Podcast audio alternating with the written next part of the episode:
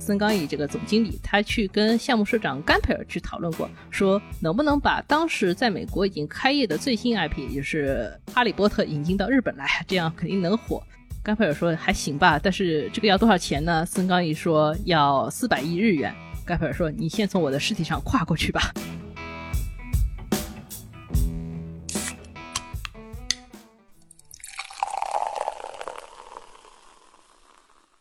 这里是商业就是这样。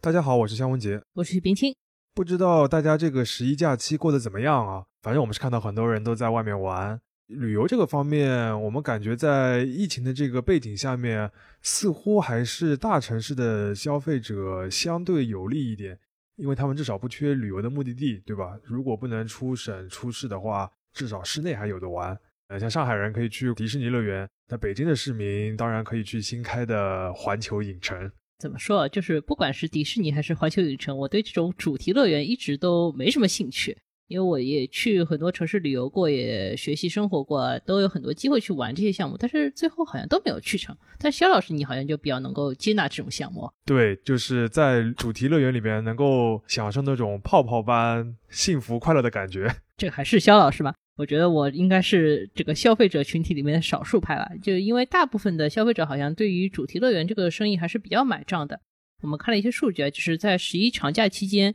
刚刚开业的这个北京环球影城表现就很好。官方数据是说，平均每天会有超过两点五万人进到环球影城里面去，其中半数以上是外地的游客。这些外地游客呢，顺便还给整个北京环球度假区呢带来了百分之十五以上的消费增长。就是非门票这个部分，而且如果大家前段时间关注了北京环球影城的新闻呢，就会知道这段时间的门票其实是非常非常难抢的，感觉大家也是在排除万难的休假呀。排除万难，应该 我们有很多北京的同事前段时间也是都在讨论这个抢票的问题。那如果从商业的角度来看，北京环球影城这个项目，呃，虽然不能说是排除万难啊，但也是好事多磨了。从有这个意向到最后开业，其实是花了整整二十年。关于这个漫长的过程呢，之前我们的节目里提到过一些更多的细节，其实有些不适合现在聊，有些也现在没有披露，所以我们今天就不准备详细的来讲北京的环球影城。另外一方就是与这个话题有点相关的，上海迪士尼项目的筹建故事，倒是有播客聊过。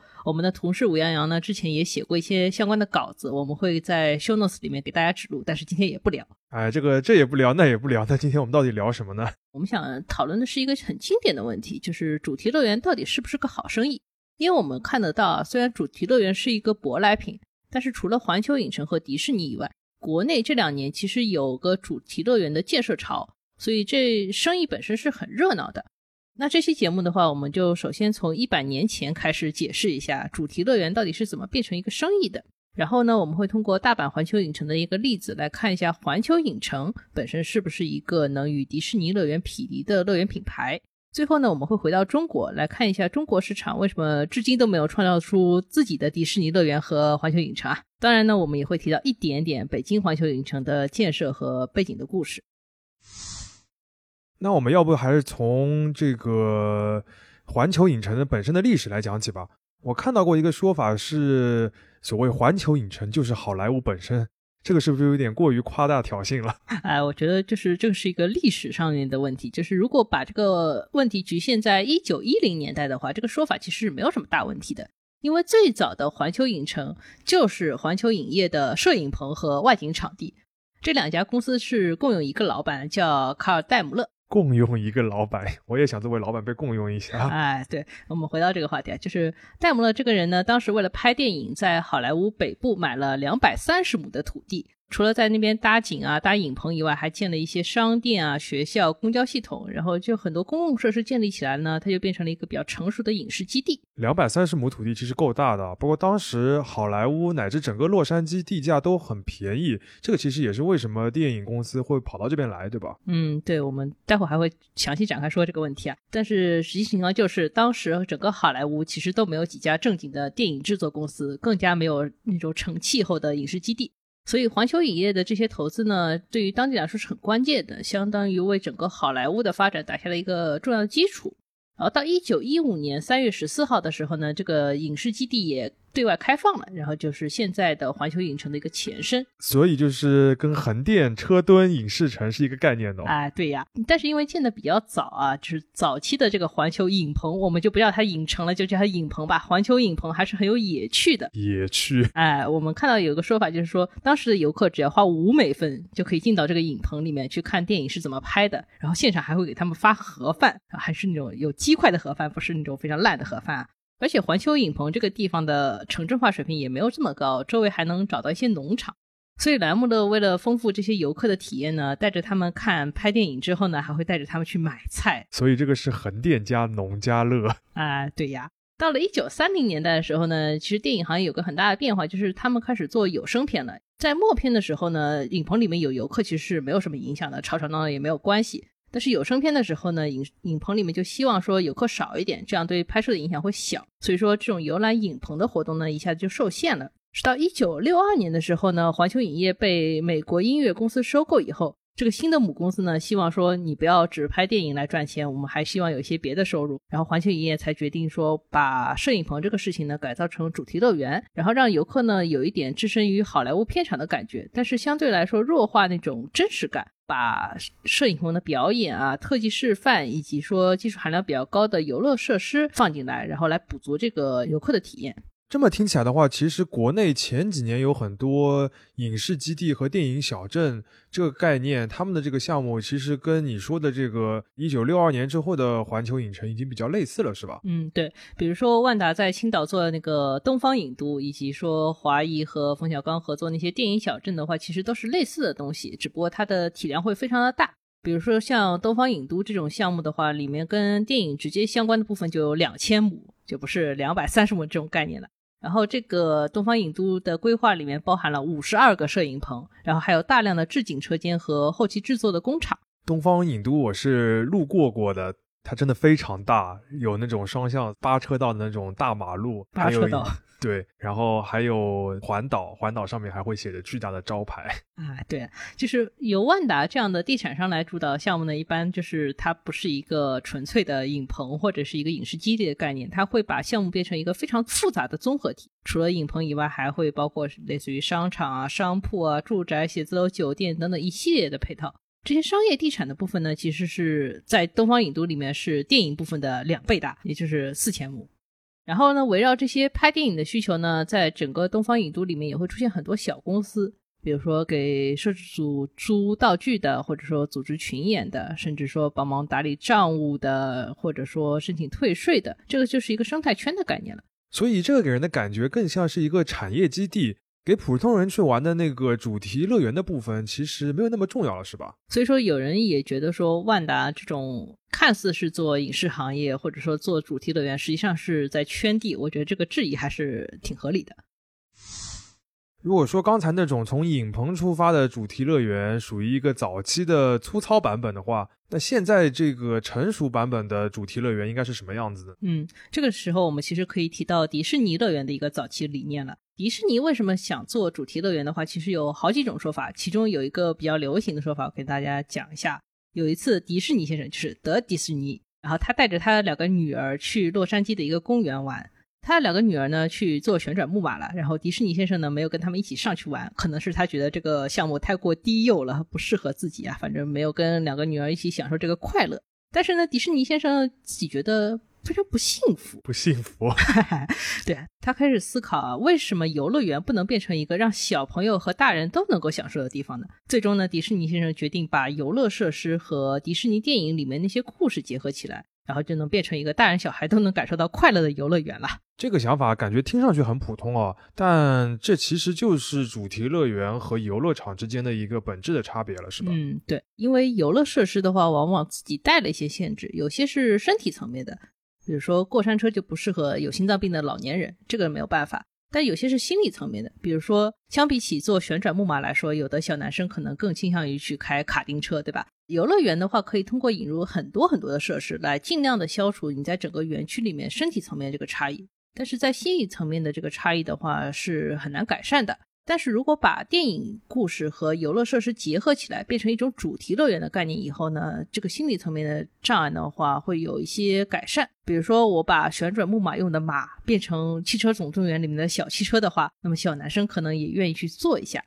而且迪士尼的电影其实都很适合全家一起看。那么改造过的游乐设施的话，就很容易吸引到核心年龄层之外的消费者，就是大家一起坐上去。但是这会引出一个比较复杂的技术问题，就是如何将电影场景比较自然的融入到游乐设施里边，而不是只是把木马换成小汽车这么简单，是吧？嗯，对。迪士尼在做主题乐园的时候，有过一个非常专门的岗位，叫做 Imagineer，叫幻想工程师。这个其实是迪士尼乐园一个非常重要的岗位啊，他们会负责主题乐园里面最重要的场景设计和建造的工作。这个岗位其实需要的是那种有点人格分裂的特殊人才，他们的一半的脑子呢，可能要保持天马行空般的想象力，另外一半的脑子呢，要有工程师般的严谨。所以这些人设计的场景里面，往往有很丰富的细节和彩蛋。这些彩蛋呢，可能既贴近电影的内容，然后又让你感觉就是在现实社会里面会发生的事情。游客呢，甚至不太能够一次性领略完每个场景里面的所有内容，每次过来呢，都会有一些新鲜的感受。环球影城在这个部分做的也不错，而且他们会更加强调对于电影场景和特效层面的复刻。当然，跟电影的强挂钩会带来另一个问题，就是和 IP 的这个强绑定。走进迪士尼乐园，你就会期待有米奇、米妮或者有加勒比海盗；而走进环球影城，你就会觉得一定会有哈利波特。这个是消费者能够获得的很明确的预期。我前两天问一个上海迪士尼的年卡用户，为什么他会经常去啊？他说就是因为那里面有唐老鸭和烟花秀。这个我也很有体会啊，就是这些核心的久经考验的 IP 确实是不太一般。你不要以为米老鼠、唐老鸭这种已经过时了，现在小朋友还是能够几分钟就爱上。而且我知道有很多狂热的爱好者，即使是成年了之后，他们也会满世界的追这个主题乐园里面的那些人物的巡游。嗯，当然，如果这些 IP 本身变得没有新意了，或者说失去吸引力了。消费者为它而来的冲动呢，当然就会少一些，而且不像电影，可能一两年就会做一个续集啊。主题乐园里面的游乐设施改造是很重的硬件成本，调整一次的话耗费很大。迪士尼先生曾经提出来说，迪士尼乐园应该是一个永远不可能真正完成的项目，它是一个一直在发展的、一直都要新增元素的地方。他这个想法的核心呢，肯定是要不断的创新，对吧？但是创新对于主题乐园来说，就是要花钱。那我们接下来就要聊聊这个为了创新而花钱的部分。就虽然商业模式是相通的，但我们前面聊迪士尼聊的比较多，我们现在来举一点环球影城的例子。我自己去过大阪的环球影城啊，印象还是非常好的，尤其是哈利波特的那个部分。但后来我看资料发现说，这个影城其实。它是从连年的赤字当中恢复过来的，这个故事还有点小传奇。就日本环球影城刚刚开张的头几年啊，客流和收入情况也是挺好的。但是呢，它之后连续受到了几个打击，一个是2008年的全球金融危机，然后呢，还有一些公共事件的影响，然后到2010年的时候，这个公园的情况就不是很好了。结果2011年，日本又连续遭到了大地震和福岛核事故的冲击，这个对于整个旅游业来说就是一个噩耗啊。当时日本环球影城的总经理叫森冈义，他甚至说再不扭转局势，这个项目肯定就要破产了。当时的局面呢，其实也跟环球影城早期在海外的一个经营策略有关系。日本和新加坡的两个环球影城，其实跟环球影业，也就是这个拍电影的母公司之间，只有一个 IP 授权的关系。实际上，运营乐园的公司呢，都是当地的本土企业。相当于美国的环球影业那里是旱涝保收的去拿分成或者说每年的授权费，然后本土的运营方呢就一边要融资啊还贷款啊，一边要拼死拼活来吸引客流。相比之下呢，迪士尼在海外的运营模式呢就会重一些，迪士尼乐园倾向于通过一个合资公司来管理项目。迪士尼在巴黎、香港和上海迪士尼乐园里面的持股比例都在百分之四十以上。上海项目其实是最低的，也有百分之四十三。嗯，我听说这个四十三也是中国方面强烈要求之后才达到了这个比较低的水平。对，但是还是一个合资公司嘛。然后迪士尼的乐园里面只有一个特例，就是东京迪士尼，它是跟环球影城比较类似的 IP 授权运营项目。但是这其实是迪士尼在权力交替期，就是比较动荡时候出现的一个 bug。当时这个叫 Oriental Land 这个经营公司的话，它是提出来以每年两千万美元的授权费，直接买断东京迪士尼的所有权和经营权，然后迪士尼竟然就答应了。而且东京迪士尼大家后来都知道，这是个异常成功的项目，相当于 Oriental Land 就是白赚了很多钱。他在二零一九财年的收入的话，超过了九千八百亿日元，也就是超过了六百三十亿元人民币，非常非常非常成功。我们说回大阪环球影城这个项目啊，就是前面提到的森冈义这个总经理，他去跟项目社长甘培尔去讨论过，说能不能把当时在美国已经开业的最新 IP，也就是肖老师很喜欢的《哈利波特》引进到日本来，这样肯定能火。甘培尔说还行吧，但是这个要多少钱呢？森冈义说要四百亿日元。盖普尔说：“你先从我的尸体上跨过去吧，因为当时日本环球影城一年的收入也就是八百亿日元。然后他们之前花钱最多的一个更新项目叫《蜘蛛侠惊魂历险记》，也就花了一百四十亿元。”我们前面提到这个号称要从他尸体上跨过去的这个社长甘培尔，甘培尔其实特别喜欢这种花小钱就能搞定的新鲜感，所以他当时为日本环球影城制定的复兴计划里面，除了蜘蛛侠，还塞了 Hello Kitty、史努比和芝麻街进去，然后还有把跟迪士尼类似的花车巡游也做起来了，基本上变成了一个大杂烩主题乐园。感觉有点委屈 Hello Kitty 啊！这个在中国前两年那个浙江安吉都把它独立做成一个 IP 的主题乐园了，在日本居然要和其他的 IP 一起被塞在环球影城里边，有点可怜。嗯，总之的话就是当时摆在森冈义面前就是一个非常复杂的烂摊子，他最后还是说服了领导，然后通过了这个昂贵的哈利波特的项目引进。但是呢，这个项目要建三年，也要保证在这个三年里面，日本环球影城不要先提前破产了。他必须想尽一切办法来提升客流，而且尽量要少花钱。但事实上呢，他拿出了一些非常有魄力的方案。我给大家举几个例子。首先，当时的日本环球影城，我们前面提到已经是个大杂烩主题乐园了。然后森冈义就干脆转变定位，让这个项目从一个电影专卖店变成一个娱乐买手店。市面上什么火，他们就引进什么。所以在这个项目里面呢，划了一块地方，专门用来呈现日本的原创 IP，叫枯竭盼园区。然后这里面出现过怪物猎人，还出现过进击的巨人啊！我去的时候就是进击的巨人的那个时期。其次的话，日本环球影城里面原本适合小朋友的项目呢不是很多，森冈义就特别强化了怎么吸引三到六岁小朋友的家庭。二零一一年我们前面提到不是一个很好的年份，但是森冈义是借着大地震的由头，他搞了一次关西儿童免费入园日。还在下半年的话，又搞了一个万圣节的恐怖营销。就是万圣节的那一天啊，整个日本环球影城的游客数量超过了四十万人，所有的项目都是里三层外三层，全部都是人。哎，日本人真的是很喜欢玩鬼屋这一套。哎，对，鬼屋还是蛮有吸引力的。最后还有一个例子，就是在二零一三年的时候，二零一三年是个什么日子呢？就是日本环球影城最大的竞争对手，前面异常成功的东京迪士尼，它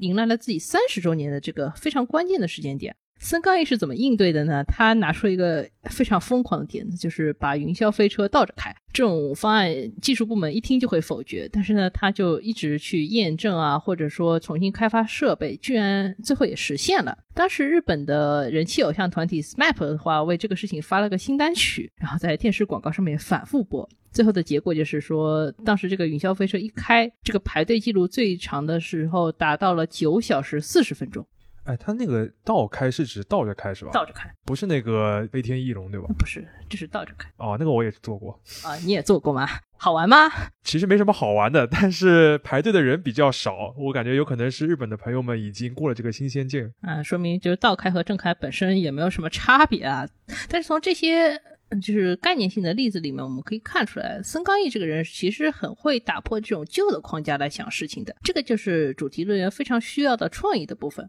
而且呢，森冈义不要看他脑洞这么大，他其实是一个理工科背景的人，很多想法背后呢都经过了很严密的计算，觉得可行才去做的。比如说《哈利波特》这个项目呢，他当时给社长甘培尔用三个模型，同时算过预期的客流量和收益率，确认了就是无论怎么样都能赚钱，所以他才是力推这个项目的。当然啊，折腾了这么一大番之后呢，日本的这个大阪环球影城最后的结果也很好啊，就是环球影业发现它这么赚钱，就把它买了回来。他二零一五年的时候花了十五亿美元买下了百分之五十一的股份，到了二零一七年的时候，他又花了二十三亿美元买下了剩下的百分之四十九的股份，所以现在它是一个环球影业的全资的子公司了。在二零一七年那一年，日本的环球影城已经是全球第四大的主题乐园了。顺便一提的话，就是目前在北京的环球影城项目里面，环球影业相当于一开始的持股比例就有百分之三十，然后本土的运营方叫北京首环文化，它的持股比例大概是百分之七十。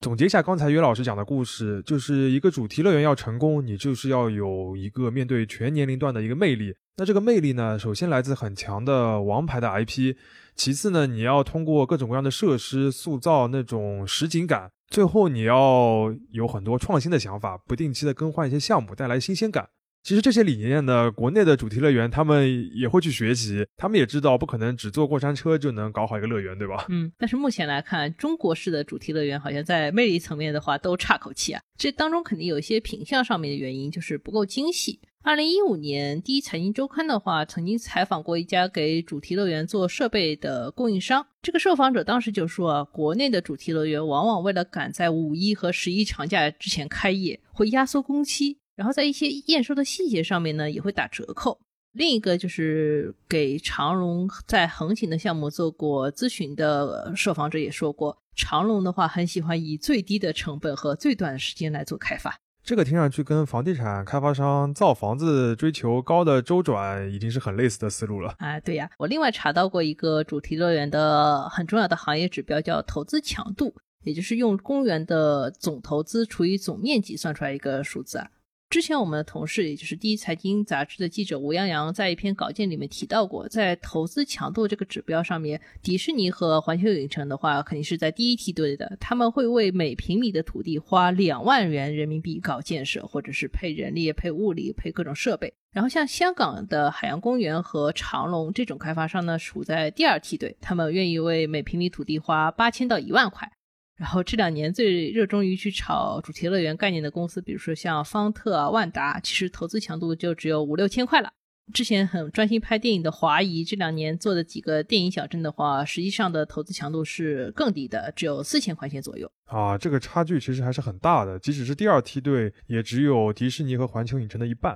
啊，对，投资强度整个比较低的原因呢，除了这些公司不像迪士尼那么有钱以外，还有一个问题就是说，他们其实很少有比较像样的 IP 可以发掘。就比如方特，方特很出名的一个 IP 叫《熊出没》，但是连方特自己都不知道《熊出没》这个事情为什么会火。我也不知道，内部人好像觉得说，正好是因为出生在了一个缺乏优质国产动画片的时间点，它其实没有什么真正的吸引力。但是呢，他们还是硬做了一个以《熊出没》为主题的主题乐园，我就觉得很迷惑。另外呢，在不管是在中国还是外国，主题乐园很容易被诟病的另一个问题就是高价的连带销售，比如说住宿啊、餐饮、衍生品这些东西都很贵。上海迪士尼的话，之前因为能不能自带食物的这个问题，就是打了官司，最后呢打破了它在全球的一个惯例。然后北京的环球影城在开业之前呢，媒体因为找不到什么关注点，大家都去关注那个很贵的餐。这个背后呢，可能就反映了一种心态，就是虽然大家能够接受主题乐园卖很贵的门票，但是不代表说对于其他消费的价格就不敏感了。这个背后可能是消费者的一种心态啊，就是我们虽然能接受主题乐园门票很贵，但不代表对于其他的那些消费品的价格就不敏感了。看到过一个福布斯杂志的说法，就是说迪士尼乐园的门票钱其实刚好够它覆盖运营的成本，真正赚钱的地方其实就是酒店、衍生品和餐饮这些其他的消费。根据东京迪士尼在二零一四年的一个统计，每个消费者平均会在园内花费超过一万日元，好像也不是很多。但是里面其实只有百分之四十左右是门票钱，衍生品的消费的话，其实跟门票的消费水平是差不多的。我们再举个例子，就是同一年巴黎迪士尼，巴黎迪士尼没有公布很细的一个收入结构，但是它的酒店收入占到了整个项目收入的四成左右，其实是很高的一个比例。但是中国的主题乐园对于门票的依赖程度就要高很多。我们看到咨询机构沙利文在二零一八年提出了一个数字，是中国的主题乐园门票收入的在整个收入里面占比大概是百分之七十，是一个不太健康的结构啊。这个当中很重要的一原因就是衍生消费品卖不动。背后的原因呢，还是因为 IP 吸引力不够强啊，这个也很好理解啊。消费者去环球影城里边买魔杖、买那个巫师袍、喝黄油啤酒，不是因为这些东西好，是因为这个魔法世界整个的故事设定体系是非常严密完善的，所以他愿意嵌到这个环境里面去买这些东西。但是消费者去到了一个《熊出没》的电影实景再现的一个地方，他有什么可以去？买的东西呢，或者说这个场景有什么可以延展的空间呢？其实是需要开发商去思考的。最后再跟大家提一点，就是迪士尼乐园和环球影城在中国的话，都不是一个所谓单体项目的概念，而是要以这些项目为核心，做一个非常大的度假区。它周围的话，其实有很多来承载消费需求的商业设施，比如说迪士尼旁边有非常重要的迪士尼小镇，环球影城的话有一条非常重要的城市大道，这些本质上就是一种主题性很强的开放式的购物中心。所以说，为什么万达的主题乐园的话会把它做成一个综合体，本质上也是有这种考虑的。但是你要对于更多的中国的主题乐园来说，它是没有这个机会的，它只能做一个乐园，所以说很难做。这也是为什么中国最大的两个城市会引入迪士尼和环球影城啊，就是因为它不单单是一个单独的乐园，而是可以成为一个大的度假区，带动一个整片区的一个发展。最后，我们探讨一个问题啊，就是。中国式的这个主题乐园里边，似乎总是特别强调中国元素。像北京环球影城为什么花了二十年时间落地，其实跟这个问题也有一点点关系，是吧？嗯，简单来说，北京环球影城这个项目的方案，其实在二零零三年就已经报到当时的国家发展计划委员会了，但是一直没有回音啊。二零零六年的时候呢，国家又开始严控主题乐园的建设，所有的新建项目要经过国务院的审批才能通过。然后，中国主题乐园研究院这个院长叫林焕杰，是一位非常资深的行业从业者啊。他在接受我们这次采访的时候就说，当时叫停主题乐园建设潮的话，不是因为这些主题乐园太多了，或者说它不能赚钱的问题，主要就是担心外国文化的入侵。然后，在北京环球影城这个案例里面，我们还是能够看到中美双方就中国元素的比例到底要放多少争论来争论去。中方最早是想把类似于像大闹天宫啊、哪吒闹海、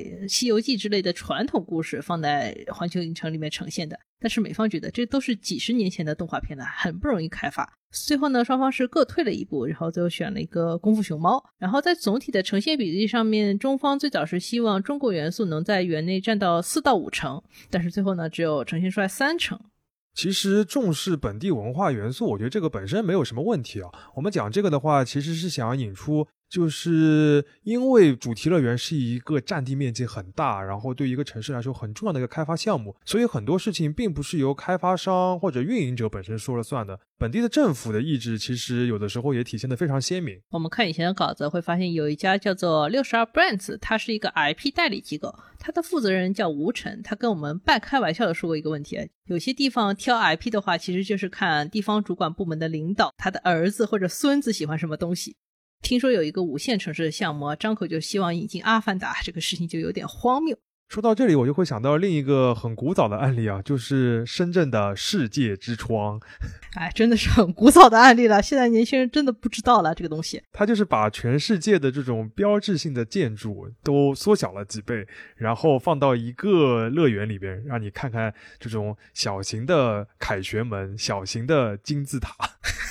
哎呀，但是那个时候的消费者其实是对于这种非常直给的全球大观园是非常追捧的。当然，到了现在，我们可能会把这种东西视作是一种猎奇。如果大家去看著名的 UP 主史里芬的话，你就知道了。推荐大家看长沙万家丽那一期啊，非常有意思。话说回来，实际上不管是迪士尼乐园还是环球影城，本身都会预留一些本土化适配的空间，并不是完全移植或者说不接地气的那种西方文化的拼盘。至于这个本地化的比例有多大，能不能让消费者感觉到舒服，其实就需要在文化和技术层面不断的磨合，就像那个幻想工程师做的事情一样。这个当然要根据具体情况具体分析。比如说北京环球影城里面放功夫熊猫，我们觉得就是一种比较务实的尝试。所以你要说主题乐园到底是不是一门好生意？我们觉得好的主题乐园才是好生意，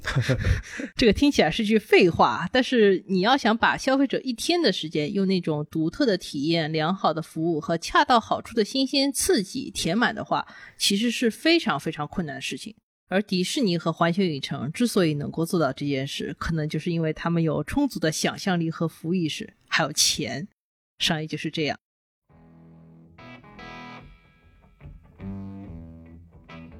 感谢收听这一期的《商业就是这样》。你可以在苹果播客、小宇宙、喜马拉雅、网易云音乐、QQ 音乐、荔枝等平台收听我们的节目。微信公众号“第一财经 eMagazine” 也会推送每期节目的内容。